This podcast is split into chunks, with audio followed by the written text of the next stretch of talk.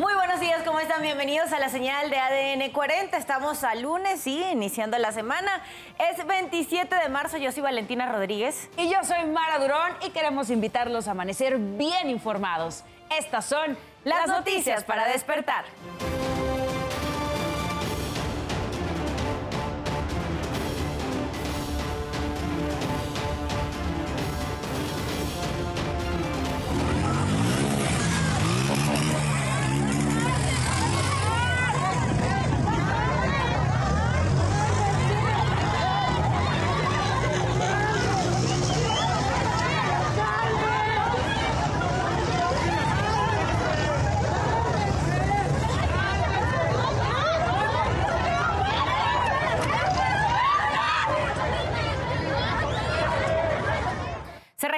Enfrentamientos durante protestas de mujeres a un costado de Bellas Artes.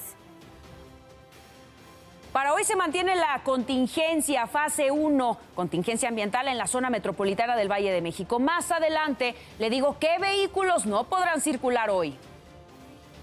Con un minuto de aplausos rindieron homenaje a Chabelo en el Estadio Azteca previo al juego México-Jamaica.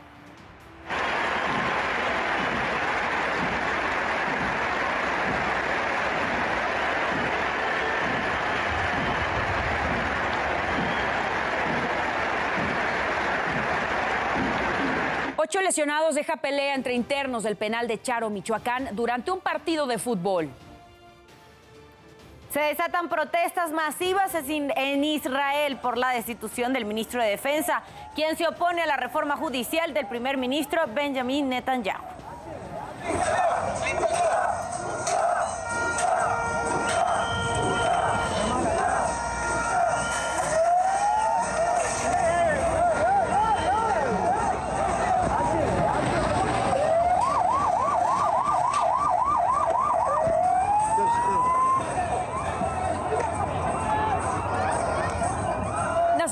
Adelante la buena noticia del día porque le mostraremos a los científicos de la UNAM que están desarrollando nanotecnología para descontaminar el agua de derrames químicos como petróleo o colorantes artificiales.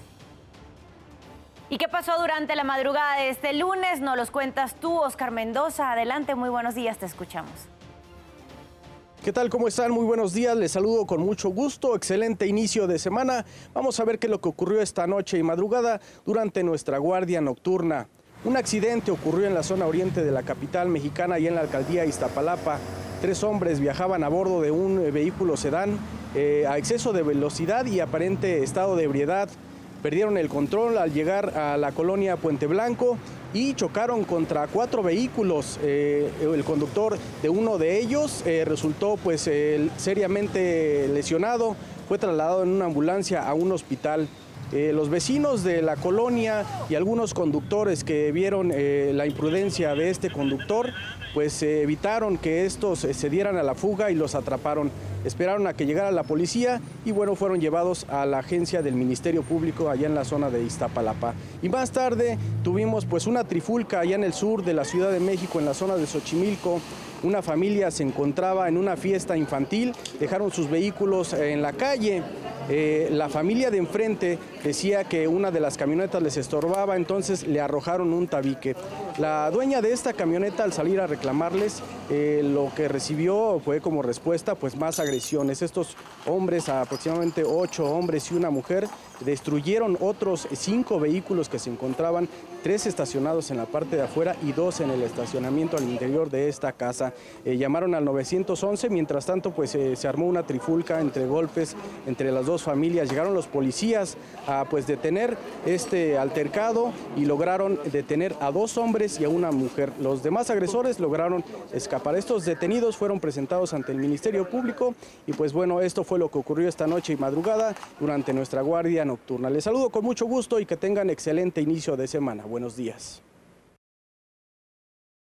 Excelente inicio de semana para ti también, Oscar, por toda la información. Muchísimas gracias. La invitación, como cada mañana, como cada madrugada, es a que visite, a que navegue en nuestro portal www.adn40.mx. Ya sabe que aquí encontrará información de todo tipo, economía, política, el mundo, entretenimiento, deporte y hasta información útil. Si aún no ha salido de casa, este lunes 27 de marzo. Le tenemos las recomendaciones viales. Debe tener precaución porque se registró un percance en Bélgica a la altura de Avenida Pirineos en la colonia Portales Sur. Los servicios de emergencia se dirigen al lugar. Puede que haya un poquito de congestionamiento. Por otro lado, y caso contrario, se registra buen avance en Calzada Tasqueña en ambos sentidos entre Eje 2 Oriente y Calzada de Tlalpan. Es la condición en esas dos principales vías de comunicación de la Ciudad de México.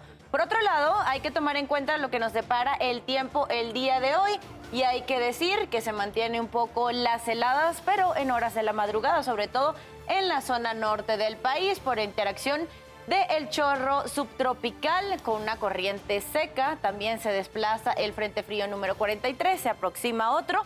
Hay que tomar en cuenta todos aquellos que viven en Coahuila, Nuevo León y Tamaulipas, porque va a haber fuertes rachas de viento de 60 a 80 kilómetros por hora posible caída de granizo, así que tómenlo en cuenta para el día de hoy. Por otro lado, tenemos dos canales de baja presión en el territorio nacional que en interacción con la entrada de humedad que se origina aquí en el Golfo de México puede ocasionar algunas lluvias aisladas, sobre todo en la mesa central. Para el Estado de México y la Ciudad de México puede registrarse algunas lluvias aisladas, algunas posibles caídas de granizo, pero durante el día este sistema anticiclónico va a seguir generando un ambiente bastante caluroso.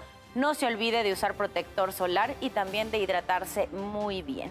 Aquí en ADN 40 evolucionamos y queremos estar más cerca de todos ustedes, por eso la invitación, como siempre, es a reportar a través de todas nuestras redes sociales, nuestra plataforma, acompañado del ciudadano en tiempo real. Cualquier denuncia, reporte, situación que le inquiete, solicitud de ayuda, no las puede dejar ahí.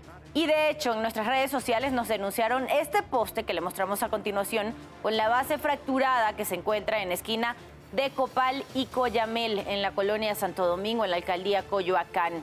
Le recuerdo que a las 12 del mediodía mi compañera Sara Uribe estará leyendo todos sus mensajes en vivo.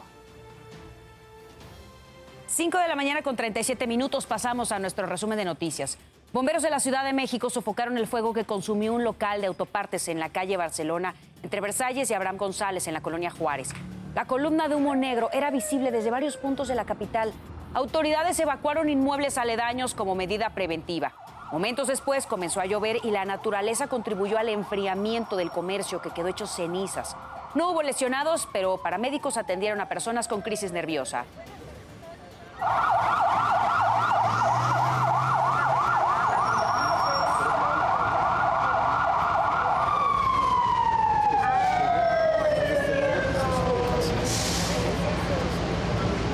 Tuvimos cerca de mil personas que tuvimos que evacuar, digo, por razones de seguridad sobre todo. No hay ningún lesionado, no hay ningún fallecido. Al gatito lo intenté agarrar, pero pues me mordió, no, no, no fue posible agarrarlo meterlo a la transportadora. Y este, ya no salimos, estaba el fuego muy intenso. ¿eh? En las pantallas de los vuelos en el Aeropuerto Internacional de la Ciudad de México ya no se mostrarán los horarios que comercializan las líneas aéreas y se imprimen en los boletos. Solo estarán los horarios oficiales asignados por el administrador aeroportuario a cada aerolínea. La medida busca que los pasajeros puedan medir y eliminar la diferencia de tiempo que existe entre el horario que en realidad les asigne el aeropuerto para operar a cada empresa y los que ofertan, para que así no exista este desfase que provoca contratiempos a los usuarios y las demoras no se atribuyan a la terminal aérea. La Comisión Federal de Electricidad aclaró que seguirá enviando los recibos de luz físicos a domicilios de los usuarios como hasta ahora.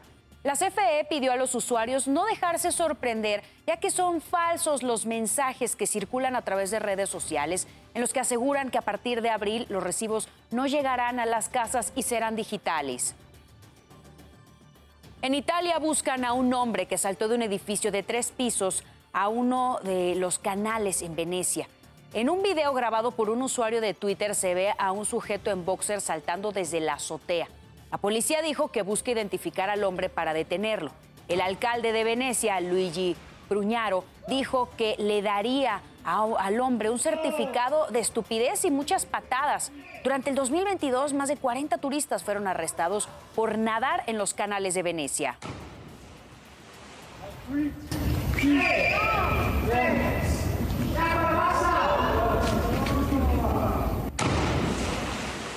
5.40 minutos de la mañana pasamos a temas de urbe. Unas 30 mujeres bloquearon el cruce de eje central y Madero en la Ciudad de México en protesta por un caso de abuso sexual policíaco ocurrido en el Estado de México. Por momentos la protesta se desvirtuó por la agresión a automovilistas y personas que intentaban sortear el caótico tránsito que ocasionó la presencia de las jóvenes, en su mayoría encapuchadas.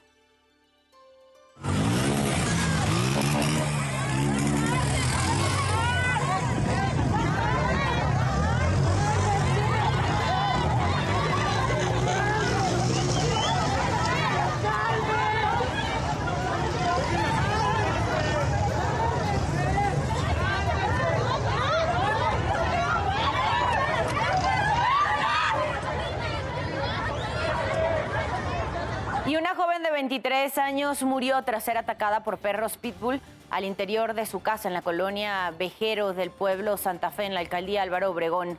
La Brigada de Vigilancia Animal de la Secretaría de Seguridad Ciudadana realizó la contención y, y traslado de los animales al Ministerio Público que determinó que fueran entregados a un centro veterinario de la Secretaría de Salud para que permanezcan bajo observación sanitaria.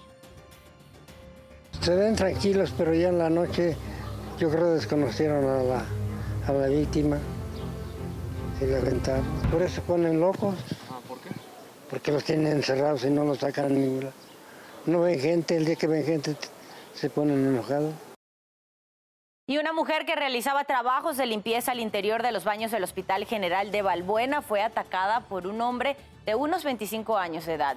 Al escuchar los gritos de auxilio, uno de los policías del hospital llegó, pero fue recibido de un golpe en la cabeza por el agresor. Después acudieron más elementos y lograron detener a este sujeto. Cuando salió del hospital, arrestado, algunas personas intentaron agredirlo. Una persecución que inició en calles del municipio de Nezahualcóyotl, del Estado de México, concluyó cuando el automóvil en el que viajaban tres personas se impactó contra una camioneta en la alcaldía Iztapalapa. Dos tripulantes murieron y uno más resultó herido. Los reportes indican policías de Nesa le marcaron en alto a un vehículo negro, pero el conductor aceleró para intentar escapar. Fue entonces que comenzó una persecución hasta Periférico Oriente, Canal de San Juan, casi con esquina de Tezontle, donde el conductor perdió el control, chocó contra dos autos y se incrustó en la parte de atrás de una camioneta de refrigeración. La circulación estuvo cerrada unas horas mientras los servicios de emergencia trabajaban para retirar los cuerpos prensados. Cuatro jóvenes en estado de ebriedad que viajaban en un auto compacto chocaron contra otro vehículo cuando circulaban sobre la avenida Ferrocarril Hidalgo en el cruce con Henry Ford en la alcaldía Gustavo Amadero. Los reportes señalan que el conductor se pasó el semáforo en rojo. Una joven de 21 años fue trasladada al hospital de la Villa con traumatismo cráneoencefálico. Los otros tres jóvenes presentaron heridas menores. 5 de la mañana con 43 minutos, pasando a temas internacionales, Donald Trump sigue enfocado en obtener la nominación republicana para ser el candidato a la presidencia de Estados Unidos para el 2024. El sábado arrancó su campaña en Paco, Texas. Ahí insistió en que sufre de una persecución política por la investigación judicial por pagos indebidos a la actriz de películas para adultos con, lo, con la que se le ha relacionado. Ante sus seguidores, el expresidente dijo que él es la persona más inocente de la historia. Tax returns were always considered sacred. Lawyers, in their own way, if, they happen to be lawyers representing Republicans, and they treat lawyers like they're criminals. You, they've got nothing. They've got nothing. Think of it 11 million pages. And my tax returns on top of it, and they're a big return. It probably makes me the most innocent man in the history of our country.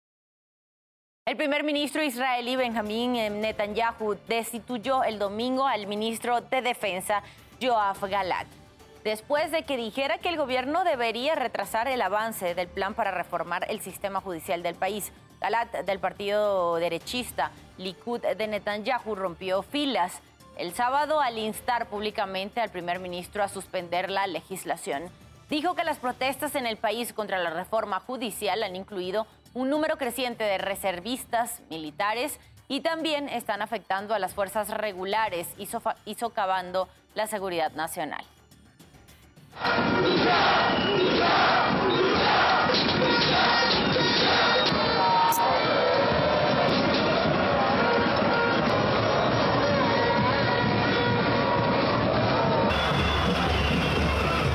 Protestas no cesan en Francia. Ahora miles de personas se unieron para manifestarse contra la constitución de infraestructuras de almacenamiento de agua para riego agrícola.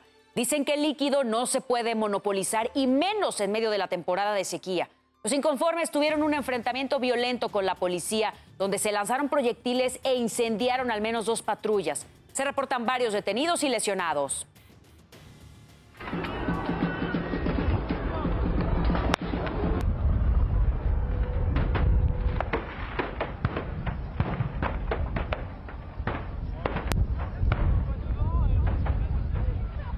Al menos cinco personas murieron y seis se encuentran desaparecidas después de una explosión en una fábrica de chocolate en West Reading, Pensilvania. Además, ocho personas fueron trasladadas al hospital. Las causas del siniestro están bajo investigación. Usted ya está bien informado y con todos los datos que necesita saber antes de salir de casa. Manténgase conectado en todas nuestras plataformas. ADN 40, siempre conmigo.